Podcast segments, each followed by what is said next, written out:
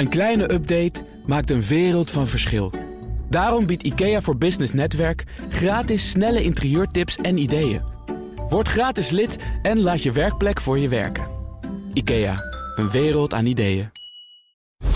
Baanbrekende businessmodellen wordt mede mogelijk gemaakt door Salesforce.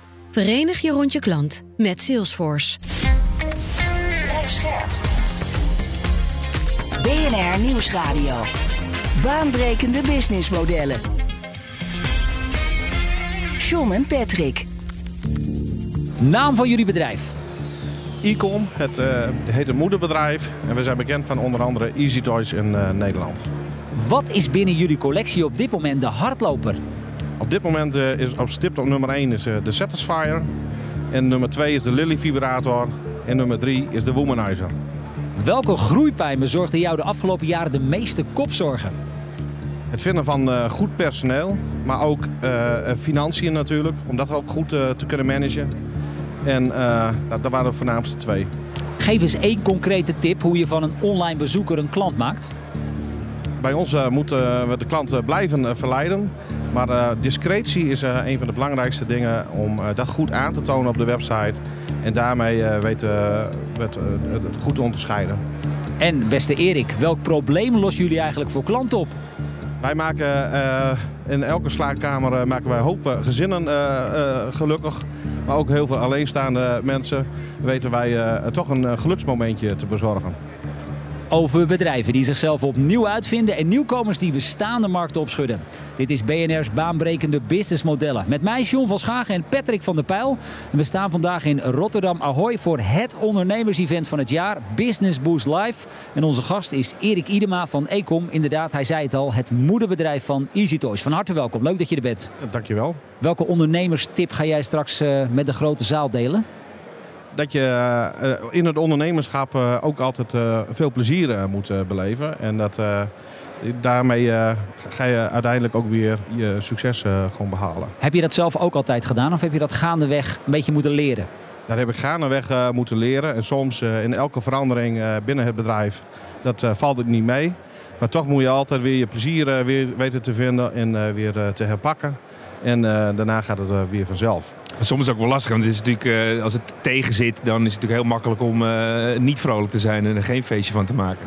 Ja, dat klopt. Maar kijk, een probleem is eigenlijk een situatie die vraagt om een verandering. En dus als je zo gaat kijken, dan kun je ook blijven schakelen. Dus, en als je daarover gaat praten, je hoeft het probleem niet altijd alleen te doen. Dus je hebt een heel team van mensen. En met die mensen kun je die problemen eigenlijk keurig oplossen in de loop van de tijd. Daar hebben we in de Nederlandse literatuur inmiddels een woord voor. Dat heet omdenken. Ja. Dus, um, Erik, zullen we met jou even teruggaan in de tijd? Want jouw ondernemersverhaal begon ongeveer uh, nou ja, bijna 20 jaar geleden. Letterlijk op een zolderkamer. Uh, dat is ook best een bijzonder verhaal. En het heeft iets te maken met hoge hypotheeklasten en de werkgever waar jij toen zat. Ja, dat klopt. Ik, uh, op, op een gegeven moment werkte bij een internetbedrijf. Uh, dat was in 98. En daar kreeg ik voor het eerst een ja, een computer, een laptop. En, uh, en dan werd ik betoverd door het uh, internet. En het bedrijf heette toen de tijd heette Wish Internet.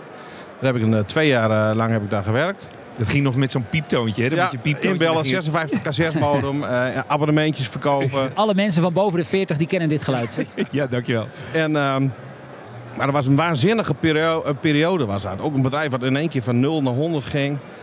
En uh, daar heb ik twee jaar gewerkt. Uiteindelijk werd het bedrijf overgenomen door een uh, New Economy. Dat was het bedrijf oh, ja. van uh, Maurice de Hond ja. toen de tijd. En dat bedrijf verhuisde naar Amsterdam. En op een gegeven moment het toenmalige management zei van... Nou, oké okay, Erik, beste vent dat je bent, maar wij, wij, gaan naar Amsterdam en wij hoeven jou niet mee te hebben. Geen probleem. Dus ik weer terug naar het noorden. En... en er was uh, daar ook weer een internetbedrijf uh, in opkoming. Uh, opkoming. En daar heb ik ook twee jaar gewerkt. Maar uiteindelijk ging dat bedrijf niet goed. Ja, want even, jij zag toen dat er bepaald zoekverkeer was, hè, wat jou triggerde. Ja, dus in de periode van Wish zag ik in de, in de, zoekresultaten altijd... ja, er wordt ontzettend veel gezocht op seks en, en erotiek. Ik dacht van, nou, hoe zit dat dan nu? En er waren, in de avonduren waren wat jongens die waren daar al een beetje mee bezig. Maar dat ging dan richting de porno ging dat. En dat, dat wil ik dan ook weer niet. Ja, dus, maar altijd onthouden uh, dat, uh, dat dat veel op werd gezocht. Ja, en toen had jij een nieuw huis gekocht, hoge hypotheeklasten. Ja. En je dacht eigenlijk bij jezelf, ja, als ik hier bij een baas blijf zitten, dan gaat dat hem niet worden. Ik moet voor mezelf. Klopt. Dus ik had, eh, dat was in ja, 2002, onge- 2000 hadden we dat huis gekocht. Het bedrijf eh, ging dan eh, uiteindelijk eh, weer kapot. En ik dacht van, nou, wat er ook gaat gebeuren, ik, ik ga dit huis niet verlaten. Ik had 2500 euro rente per maand, moest ik opbehoesten, 6% rente. Zo. Inmiddels, wat we nu ook alweer ongeveer hebben, hè, de, rent- qua rentepercentage. Het bedrijf ging failliet, waar ik toen voor werkte. Heb ik de hele tijd faillissementsuitkering eh, heb ik, eh, eh, gehad. Op een gegeven moment ontmoette ik Jeroen, een programmeur ontmoette ik, Jeroen Kuiper. En ik zei van, dat ene idee schoot weer in mijn hoofd. Wij moeten iets met internet gaan doen. Ik zei, we gaan, jij, hij was programmeur van de TU Delft. Kun jij een webwinkel bouwen? Ja, dat kan ik wel. Nou, is goed. Wij, jij, hij de webwinkel bouwen. En eh, ik de plaatjes jatten, eh, eh, lenen van de Pabo, heette dat toen de tijd. Ik die op mijn website zetten en wat rempel, wat gebeurde er? Ik krijg een order.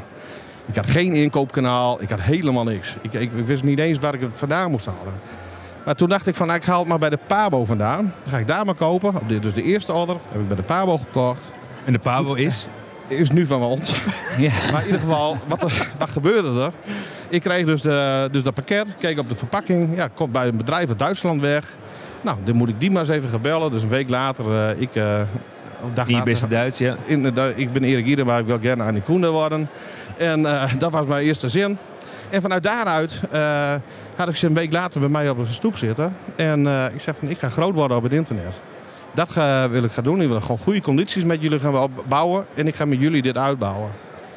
Nou, en zo gezegd, zo gedaan. Maar uiteindelijk, ik had iets gevonden waar, waar ik passie in had. Waar Ja. ik, waar ik, de orders die kwamen in één keer binnen bij mij thuis. En ik dacht van, nu- nu, nu moet ik gewoon ook focus gaan houden. Dus Toen ben je daar inderdaad volledig op gaan, eh, op gaan richten. Hè? Want als we dan even een sprongetje maken. In de beginperiode doe je dan nog alles zelf. Hè? Webshop onderhouden, zelf inkopen, zelf de producten inpakken. Ook nog even de boekhouding doen.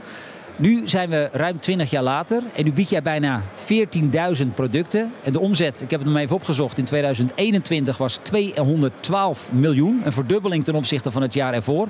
Met dank met name aan corona. Eh, er deden destijds eh, eh, 1,4 miljoen klanten een bestelling. Dat zijn gigantische aantallen. Als jij nu terugkijkt op die periode, wat zijn nu de twee, misschien drie belangrijkste factoren geweest die ervoor hebben gezorgd dat jij nu staat waar je, waar je staat? ik heb altijd geloofd dat je met, voor elke e-commerce onderneming dat gewoon de, de basis, hè, een goed e-commerce bedrijf moet gewoon logistiek is eigenlijk gewoon een goede basis hebben. Dus je belofte aan de voorkant is heel makkelijk. Wij zijn de beste, we zijn dit, we kunnen het snelste. Maar je moet het ook gewoon waarmaken. En dat waarmaken dat doen wij dagelijks doen we dat met een heel groot team van mensen inmiddels. Maar de, de logistiek moet gewoon enorm goed op orde zijn.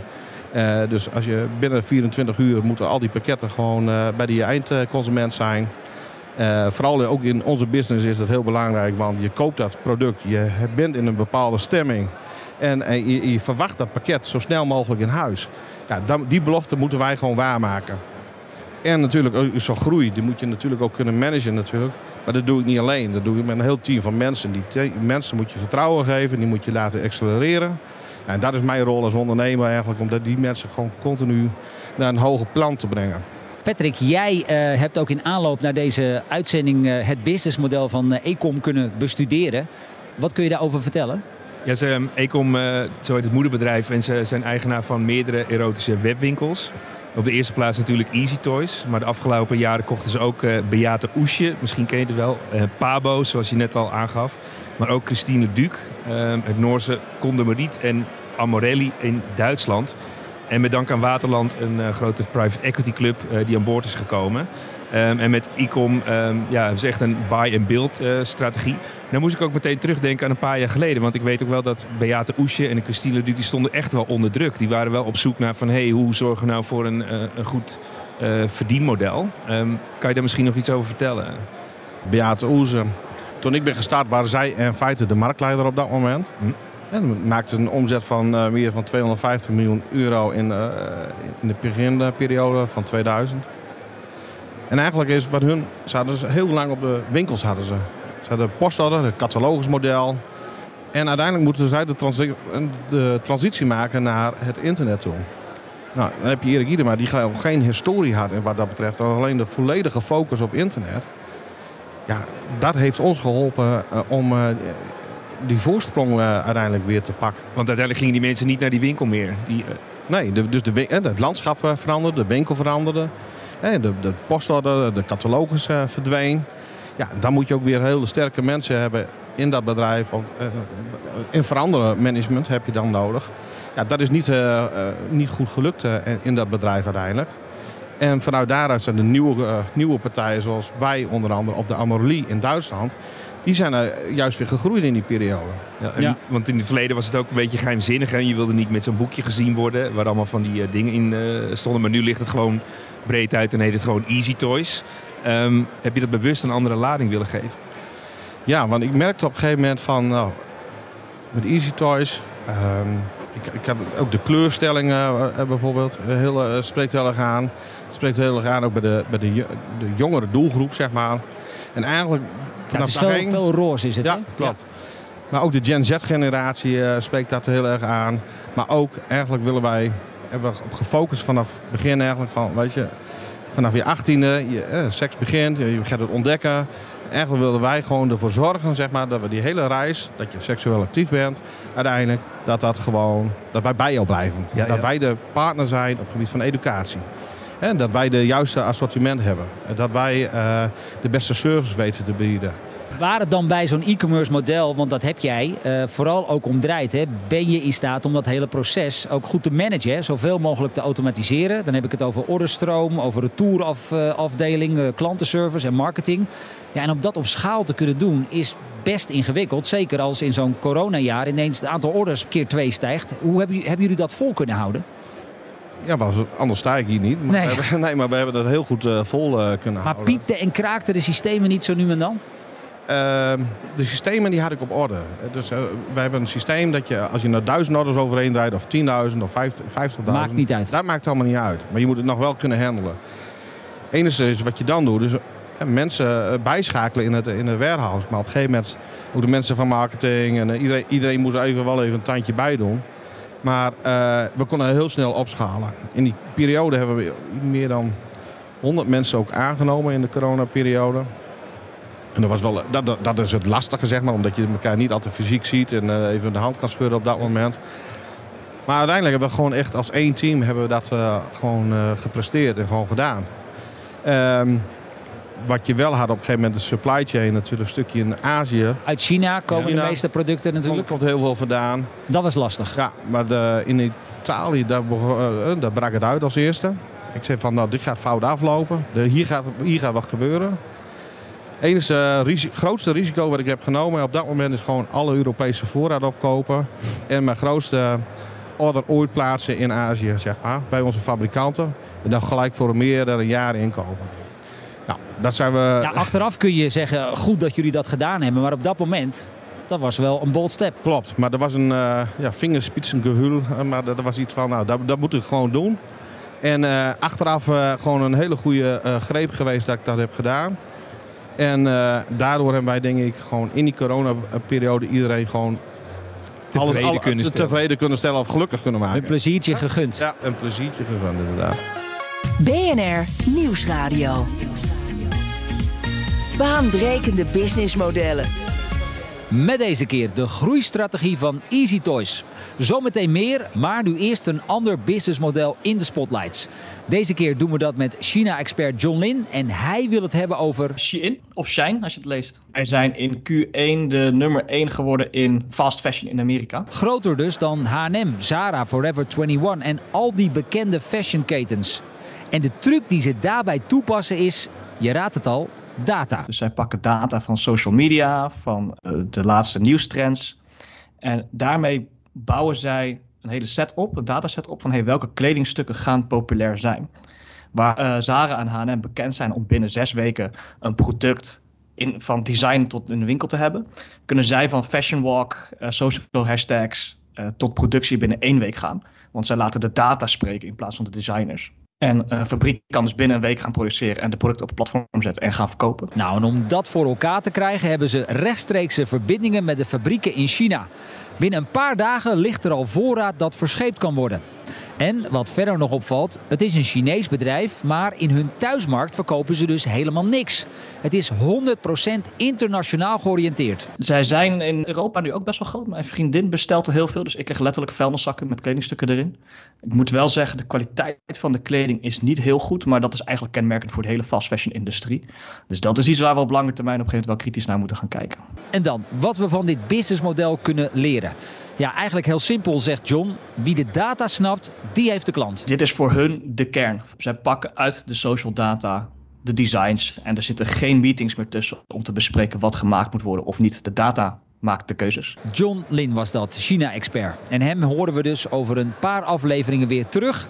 Wij praten verder met uh, Erik Idema van Ecom, beter bekend uh, van Easy Toys. Erik, we stellen zojuist ook vast, je bent inmiddels een grote Europese speler. Kun jij voor ons deze industrie eens schetsen? Hè? Wie zijn de andere spelers? Uh, hoe groot zijn ze en hoe groot is de markt überhaupt? Nou, de markt in Europa, of, of de wereldwijd bedoel je, maar het gaat eigenlijk om miljarden gaat dat inmiddels. Als je kijkt van, van wie heb je nou voor jou en, en wat, wat is er nog meer in de markt. Je hebt een Love Honey groep, in Engeland is dat. En die zit meer richting Australië en Amerika zijn ze heel erg gefocust qua e-commerce. Ze hebben nog een, een, in Frankrijk een hele grote webwinkel. En dat is eigenlijk als grote partij op B2C niveau is dat heel erg groot. In Duitsland hebben we nog een, een partij zitten die heet ice.de. Ook een goede ja, collega. Uh, maar die zijn eigenlijk gefocust op dat land. Maar als je praat over onze formule, zeg maar, waar wij mee bezig zijn, over het Europese model, zeg maar. Uh, en dat we in elk land actief zijn, daar zijn wij er eigenlijk de enigste in. Um, de toename van speeltjes wordt alleen maar groter en groter. Ons, onze categorie vanuit de sexshop gedachte, het schimmige wat vroeger al dus was. Dan zie je het online gaan, maar je gaat het nu nog steeds groter zien. Ik denk dat in de toekomst lifestyle, health, beauty, wellness, intimate wellness komt gewoon dichter bij elkaar. Intimate wellness noem je dat? Ja, of seksueel wellness. Eigenlijk komt alles gewoon dichter bij elkaar in de toekomst. we hebben een deal gemaakt met de HEMA bijvoorbeeld onder andere. Dus dat, dat, je ziet het ons al in ja, de winkel vibrators bij de HEMA, dat had je toch een jaar of tien geleden ook niet kunnen bedenken, toch?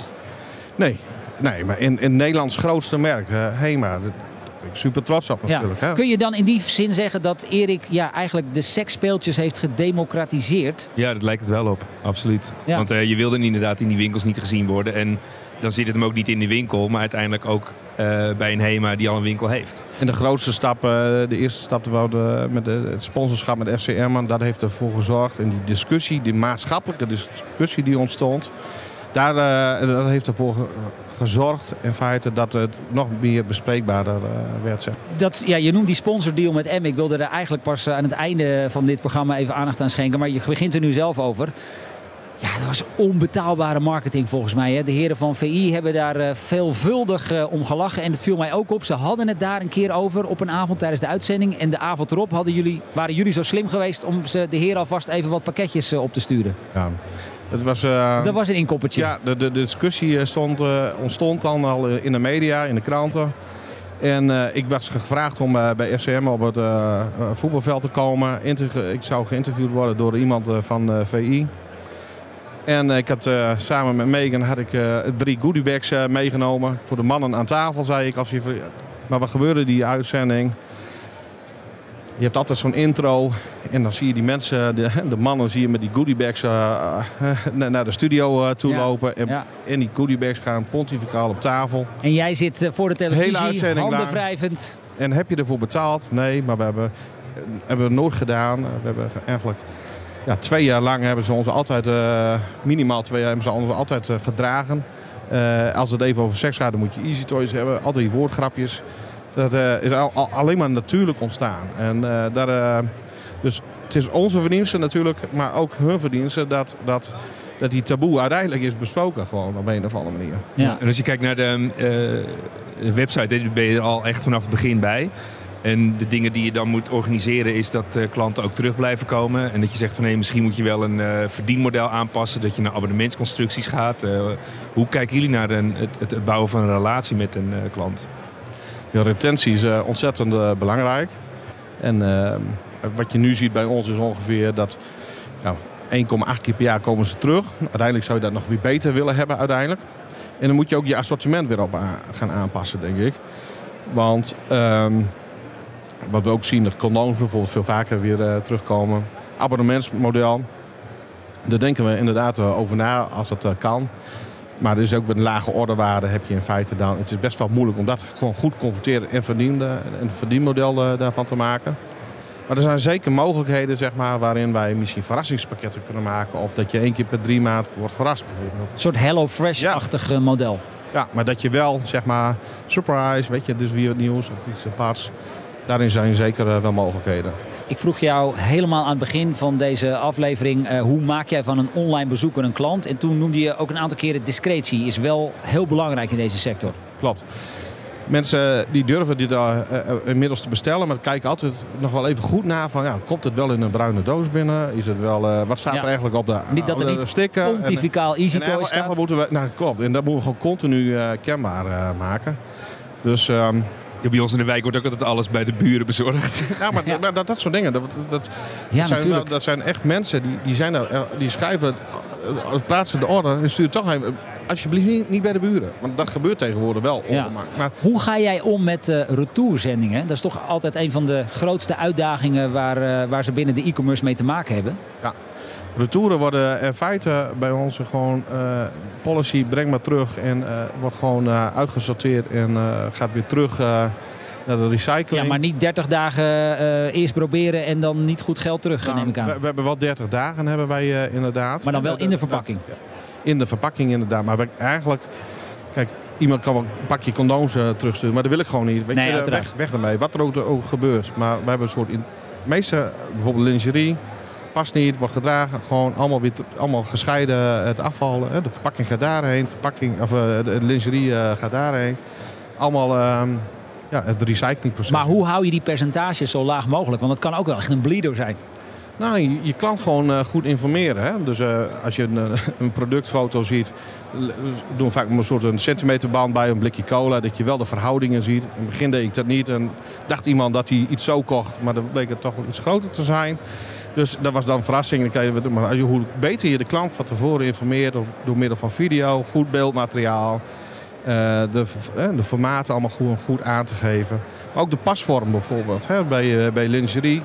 Eh valt de groot uit, valt de klein uit. Gewoon heel goed informeren. En, en destijds hè, dat je ehm, was begonnen, ging het over je hypotheek om die terug te kunnen verdienen. Hoe heb je dat van begin af aan gedaan? Heb je altijd zelf geïnvesteerd? Ehm, Ja, ik, ik, ik eigenlijk ehm, tot aan, denk ik, tot aan 2017 ongeveer. Al die jaren heb ik al mijn... ik- Natuurlijk heb ik gewoon eh, inkomen gehad, maar ik heb mezelf nooit dividenden uitgekeerd of boven gemiddeld gedaan. Helemaal niet. Ik heb Maar altijd... ook geen externe financiers aan boord. Ik heb eh, op een gegeven moment heb ik een paar keer verhuizingen mee ge- heb ik gedaan binnen het bedrijf. Dus heb ik gewoon hypotheek op afgesloten. En ook met een, een, een doorlopende krediet eh, had ik ook eh, inmiddels al. Maar ik ben altijd elk jaar altijd met mijn bank aan, aan de praat ge- geraakt. Van Erik, waar ben je nu mee bezig? Hoe gaat het nu een beetje? Ehm, analyse maken op de, op de cashflow. Dat, soort zaken allemaal. Dus eigenlijk heb, heb ik altijd wel een sparringspartner gevonden in mijn bank. En die heeft me eigenlijk altijd wel stappen geholpen daarin. Ongeveer in 2019 was het. 2020 eh, Waterland, private equity, is aan boord gekomen. Ja. Ehm, toen zijn jullie als een gek gaan, eh, gaan kopen. Daar hebben we zojuist er wat over gehoord. Eh, je zou kunnen denken, had je dat misschien ook niet een paar jaar eerder kunnen doen? Ben je in de jaren daarvoor misschien toch iets te voorzichtig geweest? Misschien wel. Maar ik denk dat ik er zelf ook nog niet eh, rijp voor was. Ja. Dus ik denk dat dat... Had je niet dit, dan had je niet kunnen... Ja. Want ik las bijvoorbeeld ook in een ander interview, zei je van ja, eigenlijk ben ik veel te lang zelf bezig geweest bijvoorbeeld met iets als de boekhouding. Hè? Ik, ik heb het misschien bewust iets kleiner gehouden. Ja, ik, maar ik ben... eh, dat, dat was het eigenlijk niet, maar niet groot kunnen denken. Of niet goed eh, kunnen eh, praten met mensen op bepaalde topics. En ik had liever een marketingmedewerker dan een boekhouder op dat moment. Maar als ik nu achteraf ga kijken en ik ga weer, dan, als ik zou opnieuw gaan ondernemen, ik zou gelijk, dan zou ik het net andersom doen. Ik zou eerst gewoon weer die basis, ook finance is de basis van je onderneming. Ik heb het altijd over logistiek. Maar de finance is ook, een goede finance is ook de basis van je onderneming. En daarin moet je ook gewoon in, eh, in blijven investeren. Maar het is wel echt een hele stap, denk volgens mij, wat je ook een beetje door de regels zegt. Dat je uiteindelijk zegt van hé, er komt een andere partij bij en je gaat een stukje van je bedrijf verkopen. Dat, dat is er natuurlijk. Dat was een heel emotioneel eh, proces, eh, kan ik je vertellen. Want het is je kindje. Je bent er gewoon vol met passie bezig geweest uh, en mee aan het ondernemen. En, en wie haal je dan aan boord? En, en maar ik werd, ik werd benaderd door meerdere partijen. En uiteindelijk heb ik gekozen, bewust gekozen voor Waterland Private Equity. Waarom? Die hadden ook het beste plan en, uh, eigenlijk op dat moment. Maar ik wist ook gewoon dat ik eraan toe was, zeg maar, om, iets, om dit te gaan doen. En dat me dat af en toe lastig valt, of dat het uh, soms uh, hele andere discussies hebt. Dat hoort er gewoon bij. Maar daar heb ik er ook weer voor over. Maar had je dit zelf kunnen bereiken? Nee, nee niet alleen. Ja. En met deze mensen, met, met, deze partner aan boord en met het huidige management, komen we steeds een stap verder. En, uh... De webshop, hè, daar wil ik het ook nog even over hebben. Dat is voor jullie by far het belangrijkste verkoopkanaal. Maar jullie hebben inmiddels ook producten op andere plekken. Bol.com, om maar eens even een voorbeeld te geven. Is dat inderdaad ook een manier om het nog aan een breder publiek uh, voor te schotelen? Ja, die zichtbaarheid is uh, heel erg belangrijk. Ook, ook verkopen op Amazon, verkopen op Bol kan indirect bijdragen aan je merk. Maar je moet er wel een bepaalde strategie uh, achter gaan doen. Of je maakt een speciaal assortiment voor Bol. Of je maakt een speciaal assortiment voor Amazon. Je draagt wel je merk uit. En dat is ook ontzettend belangrijk. Ook Amazon. Het zoekvolume wat daarop is, is, bij, is even wat lager dan Google. Maar daar wordt ook ontzettend veel op gezocht. Dus het kan ook heel, als je het gewoon goed inzet, kan het ook bijdragen aan je merk. Um, waar gaat dit eindigen? Ik bedoel, uh, de markt groeit nog steeds. Seksspeeltjes zijn mainstream geworden. Ja, schets ons voor ons eens de markt over een, over een aantal jaren. Daar heb jij ongetwijfeld over nagedacht. Ja, waar we nu uh, mee bezig zijn, de plannen voor aan het maken zijn. Dat is ook onze industrie. Er zijn, er zijn ook een hoop cowboys nog in de markt. Waar wij nu voorloper in willen zijn en dat ook willen gaan uitdragen, dus dat we de beste zijn op productcertificering, dat we de beste zijn op ESG, duurzaamheid zijn hele grote topics. Plastic willen wij uit die verpakkingen hebben. Dat soort stappen gaan ons weer helpen, weer market leader te zijn, denk ik. En ik denk dat, maakt niet uit welke branche je bent of e-commerce bent, maar ik denk dat iedereen daar wel naar moet gaan kijken. En dan uiteindelijk op ieder nachtkastje in Nederland een product van Easy Toys. Zelfs in Nieuw-Weerdingen. Absoluut. Ja, want even voor de duidelijkheid, dat is het dorp waar je bent opgegroeid, hè? Ja, daar ben ik uh, geboren inderdaad. In, uh, in, een omgeving die christelijk was, uh, begrijp ja, ik. Ja, een hele lange straat was dat. Nieuwweringen, noordzijde, zuidzijde. Zo werd de boel verdeeld. Christelijk, ja. heel simpel. Hoe kijken de mensen in dat dorp nu naar datgene wat jij hebt opgebouwd? Ja, ik denk vol trots natuurlijk. Ja, ja. vol trots, maar weet je, weet je, hij komt hier wel weg. En, en, en ik, later ben ik naar Oudhuizen Mede gegaan. Ook een schitterend dorp. En Weet je, en daar word ik wel eens aangesproken. Mooi dat je bezig bent, Erik. Weet je, en eh, dat, dat is gewoon. Mooi. Ja, heel erg leuk. Patrick, tot slot nog even. Um, E-commerce model, daar hebben we er meer van gehad in onze afleveringen. Uh, lang niet allemaal zo groot als dat van Erik. Wat nemen we mee? Wat zijn de lessons learned? Nou, wat ik wel opvallend vind, ik heb ook een um, documentaire nog gezien bij Netflix over Pornhub. En dan denk je, ja, weet je, daar eigenlijk alle technologieontwikkelingen komt allemaal vandaan. Als je dan hoort um, wanneer je begonnen bent in uh, 98, toen het modempje nog begon te piepen. Ja, deze um, business loopt ook wel voorop. Um, dus ik denk ook dat uh, als het gaat over de logistiek, de infrastructuur, dingen goed te regelen, dan heb je daar wel echt een grote apparaat uh, staan. En misschien ook wel voorloper voor andere industrieën. Erik Idema van uh, Easy Toys dus. Uh, dankjewel voor dit gesprek dat we dus voerden in Ahoy Rotterdam tijdens Business Boost Live. En uh, Patrick en ik zijn er uiteraard volgende week weer. Nou, wil je voor die tijd op meer luisteren? Je weet het, check dan ook onze andere afleveringen die je vindt op vrijwel alle bekende podcastkanalen. Tot volgende week. Baanbrekende businessmodellen wordt mede mogelijk gemaakt door Salesforce. Verenig je rond je klant met Salesforce. Het inrichten van je eigen zaak is best wel wat werk. Daarom biedt IKEA voor Business Netwerk 50% korting op interieuradvies.